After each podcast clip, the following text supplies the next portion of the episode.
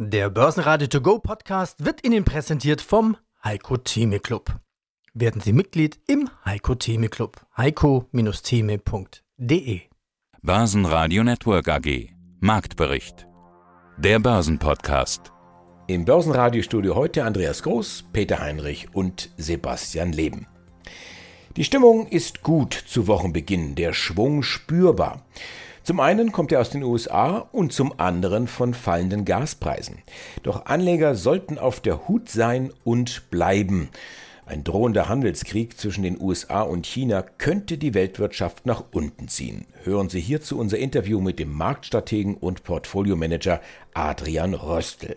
Der DAX legte am Montag sportliche 1,6% zu und schloss bei 12.931 Punkten. Beim MDAX das Plus 1,4%, Schlusskurs 23.242 Punkte.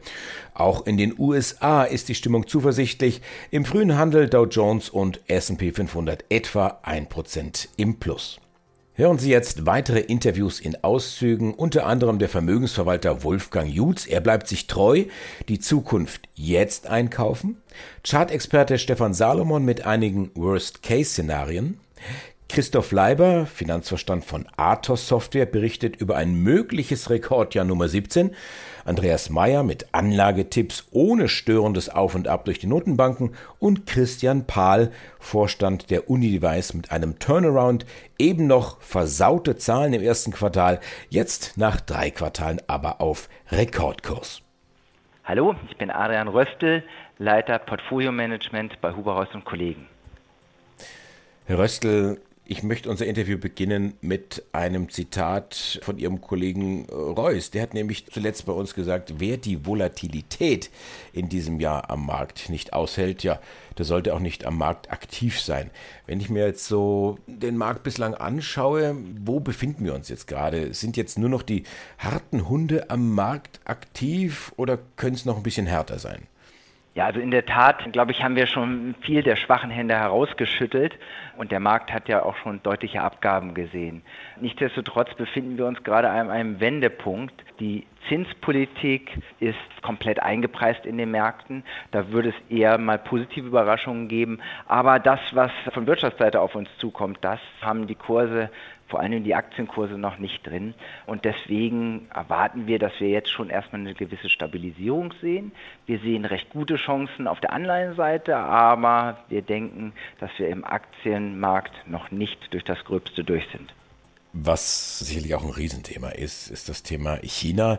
Ich will es mal so formulieren, Xi Jinping hat sich jetzt zum Kaiser von China gekrönt. Ähm, das war eine Machtdemonstration, die wir seit Mao Zedong nicht mehr gesehen hatten. Also keine Öffnung, keine Lockerung der Corona-Politik. Zum Beispiel hier der Corona-Hardcore-Stadthalter von Shanghai, der wird dann neuer Ministerpräsident und Xis äh, Vorgänger Hu Jintao wurde öffentlich vorgeführt, demontiert. Das war krass, was wir da für Bilder gesehen haben. Das war sehr verstörend. Was erwarten Sie in China, von China? Also dass die Null-Covid-Politik Chinas fortgeführt werden würde, das war von Anfang an relativ klar. Jeder, der sich da Hoffnung gemacht hat, musste enttäuscht werden. Das Problem ist, China hat ineffiziente Impfstoffe. Sie haben die westlichen Impfstoffe nicht zulassen wollen und sie haben ein schwaches Gesundheitssystem. Das heißt, wenn man diese Null-Covid-Politik jetzt abbrechen würde, auch wenn wir über mildere Varianten wie Omikron reden, würde das bedeuten Überlastung der Krankenhäuser, Tausende von Toten und das ist schlechte Publicity. China ist bisher ja durch die Pandemie recht gut durchgekommen. Da wird man jetzt nicht einknicken. Insofern, das ist ähm, gesetzt. Ich glaube, China müssen wir uns sehr viel Gedanken machen über eine weitere Abschottung des Landes. Und das steht auch im Zusammenhang mit Sanktionen, die die USA jetzt gerade neu erlassen haben gegen Chinas Halbleiterindustrie.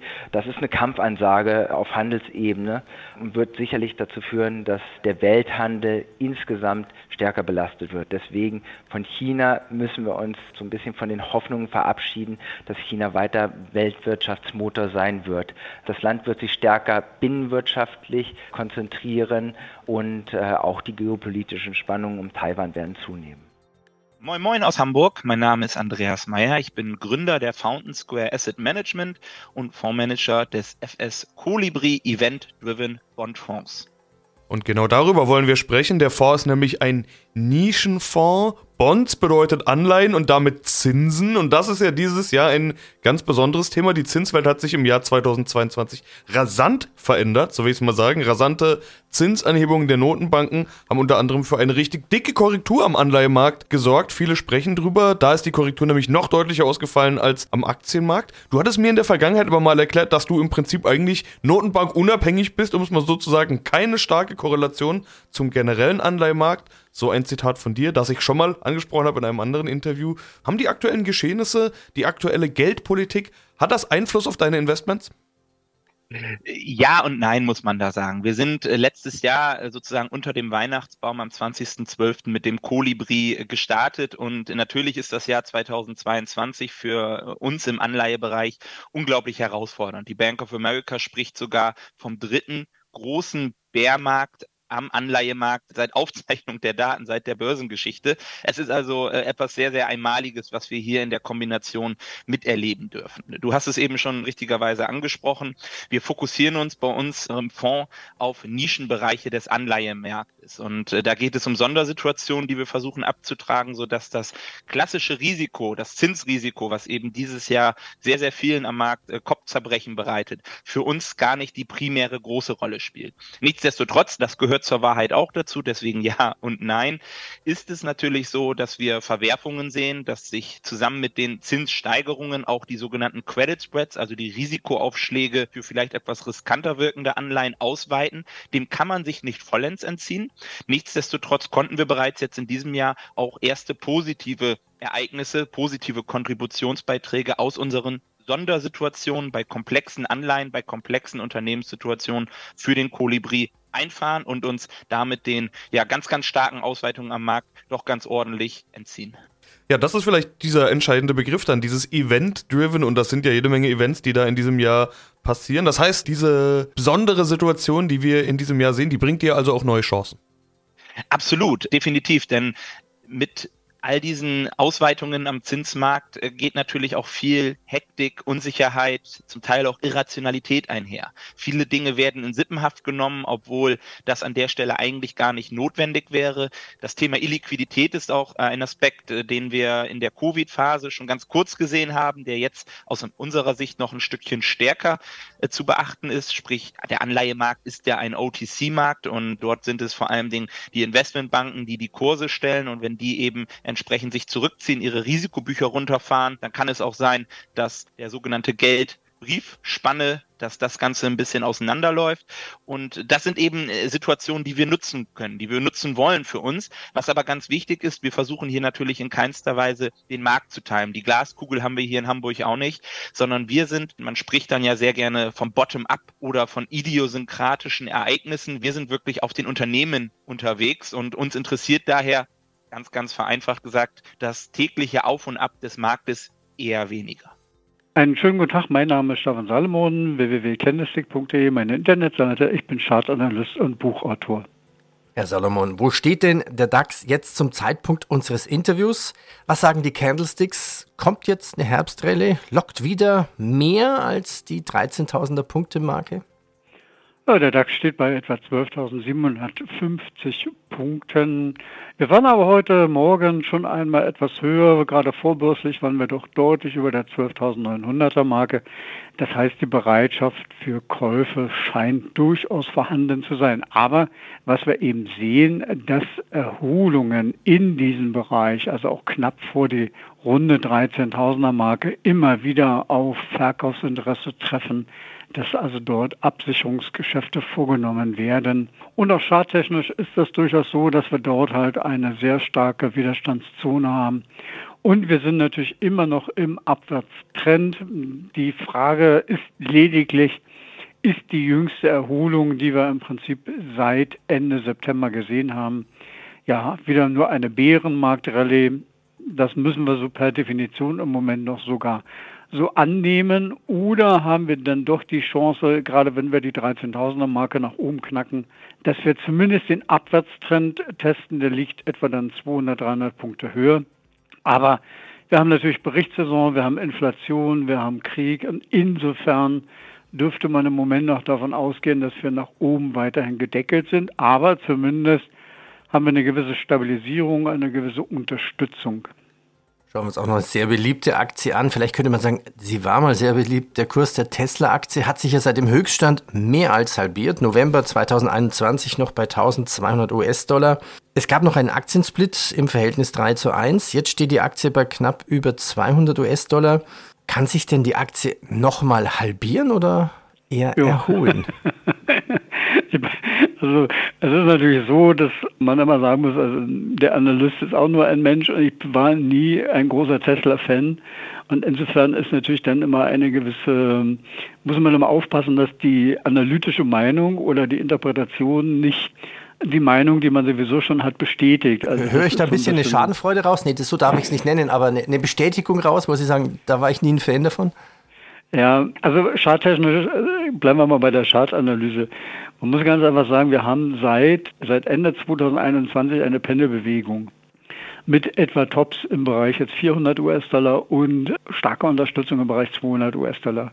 Und wenn wir natürlich jetzt aus dieser Range nach unten herausfallen, hätten wir letztendlich nochmal die Möglichkeit, dass wir uns also tatsächlich in Richtung 100 US-Dollar bewegen.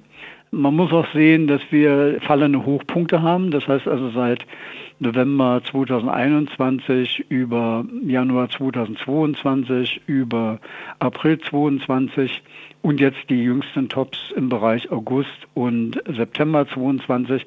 Diese Tops sind fallend. Das heißt, wir haben also eine gewisse Bereitschaft der Anleger, die Aktie eigentlich auf niedrigen Niveaus zu verkaufen. Und wir haben auch fallende Tiefpunkte. Und demzufolge ähm, ist natürlich das Risiko jetzt vorhanden, dass wir diese runde 200er Marke knacken und dann ja erst einmal an einem kurzen Rutsch nach unten wir durchaus Richtung 150, 130 US-Dollar zurückfallen. Aber auch die 100er Marke ist natürlich da nicht in Beton gegossen. Nicht nur Marktstratege Adrian Röstl von Huber Reuss und Kollegen warnt mit eindrücklichen Worten vor einer weltweiten Rezession. Auch aus den Unternehmen selber kommen verzagte Signale. Die Einkaufsmanager-Indizes sorgen wieder einmal für eine böse Überraschung. Die Bremsspuren in der Wirtschaft Europas so heftig wie seit zwei Jahren nicht. Mein Name ist Christian Pahl, ich bin Vorstand der Unidevice AG. Unidevice AG ein B2B-Broker für Kommunikationselektronik und Unterhaltungselektronik. Durch die schnelle Lieferung und attraktive Preise sind sie der Supply Chain Optimierer für ihre Kunden. Das als Vorstellung. Herr Pahl, Sie melden für die ersten neun Monate des Geschäftsjahres 2022 einen Umsatz von knapp 317 Millionen Euro und einen Gewinn von 2,2 Millionen Euro. Das heißt, es läuft rund nach dem doch zunächst holprigen Start ins Jahr. Ja, das ist erfreulich. Das erste Quartal lief schlecht. Dort wurde ein Verlust erwirtschaftet. Aber erfreulicherweise waren die Quartale 2 und 3 sehr erfolgreich, sodass wir jetzt nach den ersten neun Monaten schon mehr Gewinn erwirtschaftet haben als im gesamten Vorjahr das ja mit leider eben nur 1,7 Millionen auslief. Und wir haben die Aussicht in 2022 das gute Ergebnis, das bisher höchste in 2020, noch ein Stück weit zu übertrumpfen. Der Schwerpunkt bei Ihnen liegt ja auf hochpreisigen Smartphones. Welche kommen denn derzeit am besten an? Ja, bei dem neuen iPhone 14, welches ja Mitte September von Apple bekannt gegeben wurde, ist es interessanterweise so, dass die teuren Varianten Plus und Pro Max sich noch besser verkaufen als das normale, das einfachste Gerät iPhone 14 und davon profitieren wir im Umsatz und in der Marge. Welche Rolle spielt dabei der günstige Euro? Der ist offensichtlich gut fürs Geschäft. Wie kommt das? Richtig. Also wir haben bei Apple nicht automatische Preisanpassungen gehabt, bis Mitte September, sodass der Wertverlust des Euro, der ja so zwischen 14 und 18 Prozent in den letzten Monaten war, je nachdem, auf welches Datum man genau schaut, und bei einer Rohmarge von zwei Prozent, die wir regelmäßig haben bei unserem Brokerage-Geschäft, ist dann dieser Währungsunterschied sehr förderlich sodass man also in US-Dollar-Zonen, und das sind ja nicht nur die USA, sondern auch andere, die sozusagen ihre Währung an den US-Dollar gekoppelt haben, bei uns zu günstigeren Preisen einkaufen konnten. Und da haben wir vor allem im Juli und August äh, sehr von profitiert. Ich bin Wolfgang Jutz, Inhaber der Credo Vermögensmanagement und unabhängiger Vermögensverwalter in Nürnberg. Das heißt, werden die Chancen von entweder Technologieunternehmen, Immobilienunternehmen und Pharmaunternehmen von diesen Branchen eben, die wir jetzt besprochen haben, eher übersehen und stehen die Risiken zu stark im Vordergrund? Ja, die Risiken stehen im Vordergrund. Also die Risiken muss ich natürlich als Vermögensverwalter immer im Auge behalten, aber nicht die Angst. Und ich glaube, dass die Angst vor weiteren Kursverlusten viele davon abhält, äh, zu investieren. Aber ich muss im Grunde genommen an den Schmerzpunkt rangehen und muss im Grunde genommen kaufen, wenn die Kanonen donnern oder kaufen, wenn die Preise billig sind und muss mir sagen, wenn wir von den Höchstpunkten 20 beziehungsweise in Teilbereichen schon mehr als 30 Prozent verloren haben, dann muss ich sukzessive die Positionen aufbauen, erhöhen und ausbauen, weil wir im Krisenmodus, im Bärenmarkt oder wie man es auch immer nennen will, uns gerade befinden. Und da werden die Gewinne für die Zukunft gemacht, weil ich muss ja, wenn ich den Blick nach vorne richte, einfach die Erträge, die Dividenden, die laufenden Erträge und den Bewertungsfaktor im Auge behalten. Und dann bin ich mir mit einer sehr hohen Wahrscheinlichkeit sicher, dass wir im nächsten und übernächsten Jahr zweistellige Kursgewinne sehen werden. Und das ist kein Hexenwerk, sondern das ist einfach normale Mathematik. Jetzt einsteigen kann ich aber nur, wenn ich genügend Liquidität habe. Also das heißt, ich muss eigentlich rechtzeitig Gewinne verkauft haben. Also im Plus verkauft haben, damit ich jetzt die Liquidität sinnvoll investieren kann. Ja, oder eben Liquidität auf dem Konto haben. Also wir hatten in den einzelnen Portfolien zwischen fünf und zehn Prozent Liquidität an der Seite, die ich jetzt sukzessive angelegt habe. Beispielsweise habe ich in der letzten Woche einen ETF gekauft von Van Eck über ähm, mit Unternehmen, die eine besondere Preissetzungsmacht haben, also Unternehmen, die einen ganz starken Burggraben haben, White Mode sozusagen, also die, die man nicht überwinden kann. Microsoft gehört zum Beispiel zu diesen Unternehmen.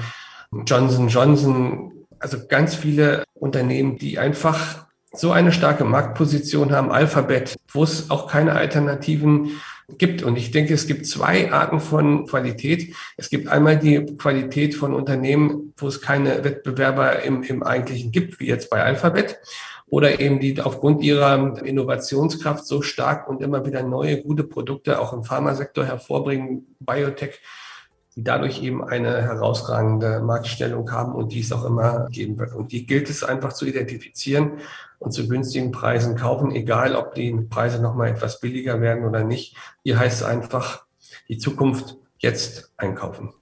Die Bilanzsaison nach neun Monaten kommt in Fahrt. Am Dienstag rücken die US-Unternehmen in den Fokus mit unter anderem Visa, Coca-Cola, Google, Microsoft, Texas Instruments und Twitter. Rot gestreift und das einfach die Aktie von Adidas. Mit viel Mühe hält sich der Wert über 100 Euro. Fast unglaublich, dass die Aktie vor einem Jahr noch bei über 330 Euro stand. Die gute Nachricht des Tages kommt von Arthur Software. Gute Zahlen bedeuten guter Sprung beim Aktienkurs. Guten Tag, mein Name ist Christoph Leiber, CFO der Arthur Software AG. Personalmanagement Software, das ist die große Überschrift bei Athos. Die Software wird eingesetzt in 52 Ländern bei mehr als 10.000 Kunden. Das sagt jetzt Wiki. Bei Ihnen auf der Seite sind es schon 12.000 Kunden und der Wiki-Eintrag ist ein Jahr her. Also 2000 plus in einem Jahr, das ist mehr als rasant, oder? Das ist in der Tat beeindruckend. Man muss jetzt dazu sagen, wir haben unsere Produkte so aufgesetzt, dass sie für Unternehmen aller Größenordnungen ein richtiges Produkt im Thema Workforce Management finden bei Athos. Da gibt es mit Crewmeister ein Angebot für Kleinstunternehmen bis zu 30, 40, 50 Mitarbeitern. Dann gibt es die Athos Time Control für Unternehmen im Mittelstand bis 700, 800 Mitarbeiter. Und es gibt das Enterprise-Produkt, was für Unternehmen bis zu über 100.000 Mitarbeiter eingesetzt wird. Sie können sich vorstellen, diese 2.000 Kunden sind jetzt nicht gewonnen worden bei Unternehmen mit über 100.000 äh, Mitarbeitern, sondern die Anzahl ist natürlich stark beflügelt von unserem äh, Produkt äh, Crewmeister, was gerade auf den Bereich der kleineren und äh, sehr kleinen Unternehmen abzielt. Und warum greifen die Kunden zu Ihren Lösungen, zu Ihren Produkten? Das hat natürlich unterschiedliche ähm, Gründe. Äh, wenn ich jetzt wieder das Crewmeister-Thema anschaue, da ist es ein, starker Impuls, dass Zeiterfassung zum Beispiel auch regulatorisch stärker vorgegeben wird. Jüngst das Bundesarbeitsgericht, was noch entschieden hat, dass eben eine Zeiterfassung eingeführt werden soll. Haben, man hat sich noch nicht gesetzgeberisch sozusagen detailliert dazu geäußert, wie das umgesetzt werden soll, aber in jedem Fall ist es die praktischste Möglichkeit, am Mobiltelefon schlicht und ergreifend Zeiten zu erfassen oder aber eine Form von äh, Negativzeiterfassung mit einer Möglichkeit zur Eingabe von Zeiten zu binden. Das ist ein Grund, reine Zeiterfassungsthema. Im oberen Segment, gerade im Enterprise-Bereich, geht es um die Kombination aus einmal regulatorischer Compliance und auch äh, der Schaffung von Effizienzen. Da geht es darum, einen KI-unterstützten Prognoseprozess zu haben, also genau zu wissen, wann brauche ich wie viel Personal, um meinen Personal, um einen bestimmten Prozess im Logistikzentrum bei unserem Kunden der DPD meinetwegen abzuarbeiten und vieles, vieles mehr. Also in a nutshell, es ist die regulatorische Compliance, es sind die Effizienzgewinne aus Sicht des Unternehmens und es ist die Employee Experience. Und um das noch zu sagen, Employee Experience in einem Umfeld, das äh, geprägt ist durch Fachkräftemangel, ist natürlich essentiell für die Wettbewerbsfähigkeit jedes einzelnen Unternehmens in Europa. Credit Suisse braucht Geld, so ein bisschen. Wenn es nicht so viel wäre, könnte man sagen, ein kleines Problem und hat ein Multimilliardenproblem. Was macht die Aktie? Ja, die Aktie ist eigentlich ein Lehrbeispiel für die Geschichte, dass man nur in Gewinner investieren sollte. Verlierer meiden sollte und dass man in einem intakten längerfristigen Abwärtstrend die Erholungen stets verkauft. Das heißt, wir haben bei der Credit Suisse seit 2007 einen sehr langfristigen Abwärtstrendkanal, der in den letzten Jahren, zum Beispiel 2018, 2019, aber auch zu Beginn 2021 ist die Abwärtstrendlinie mehrfach getestet worden und der Wert ist immer wieder nach unten abgeprallt. Das heißt also, es gab genügend Chancen für den Anleger hier auszusteigen aus dieser Aktie. Im Moment ist es allerdings so, dass die untere Begrenzung dieses Abwärtstrendkanals gerade justament in den letzten Wochen hier erreicht wurde, auch sehr dynamisch dann eine Erholung von dieser Rückkehrlinie stattgefunden hat. Das spricht jetzt erst einmal dafür, dass hier vielleicht jetzt eine Seitwärtsbewegung eintritt, dass wir also auch hier eine volatile Pendelbewegung sehen, dass das Gröbste im ersten Anlauf jetzt nach unten erst einmal überstanden ist, aber für eine echte Aufhellung müssten wir über eine Absatztrendlinie ansteigen, die seit Anfang 2021 besteht. Ja, letztendlich gilt aber natürlich im langfristigen Bild, der Absatztrend ist intakt und demzufolge wären auch stärkere Erholungen letztendlich auf Verkaufssignale zu beobachten. Schauen wir uns Einzelwerte an. Lufthansa hat seine Prognose verdoppelt und rechnet jetzt 2022 mit einem Milliardengewinn. Die Aktie wird sich natürlich nicht verdoppeln, das ist klar, aber hilft diese Meldung so ein bisschen? Naja, zumindest sehen wir auch hier eine gewisse Stabilisierung. Wir sehen aber auch in einem Kursverlauf der Lufthansa-Aktie im Prinzip ja seit 2020, seit Ende 2020 eine sehr hohe Schwankungsbreite, eine gewisse Volatilität, die auch zur Ausbildung eines großen symmetrischen Dreiecks geführt hat im Kursverlauf. Wir pendeln innerhalb dieses Dreiecks noch hin und her. Diese Pendelbewegung kann sich insofern noch ein wenig weiter fortsetzen und es fehlen ja im Moment auch Anschlusskäufe auf diese Meldung. Und insofern würde ich da also auch noch nicht äh, grünes Licht geben.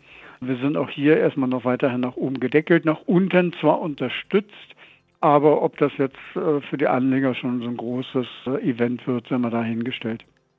Die Interviews in voller Länge hören Sie jeweils bei uns im laufenden Programm bei börsenradio.de oder in der kostenlosen App. Das Team vom Börsenradio wünscht Ihnen jetzt ein gutes Händchen bei all Ihren Investmententscheidungen. Für Sie am Mikrofon heute Andi Groß. Börsenradio Network AG. Marktbericht.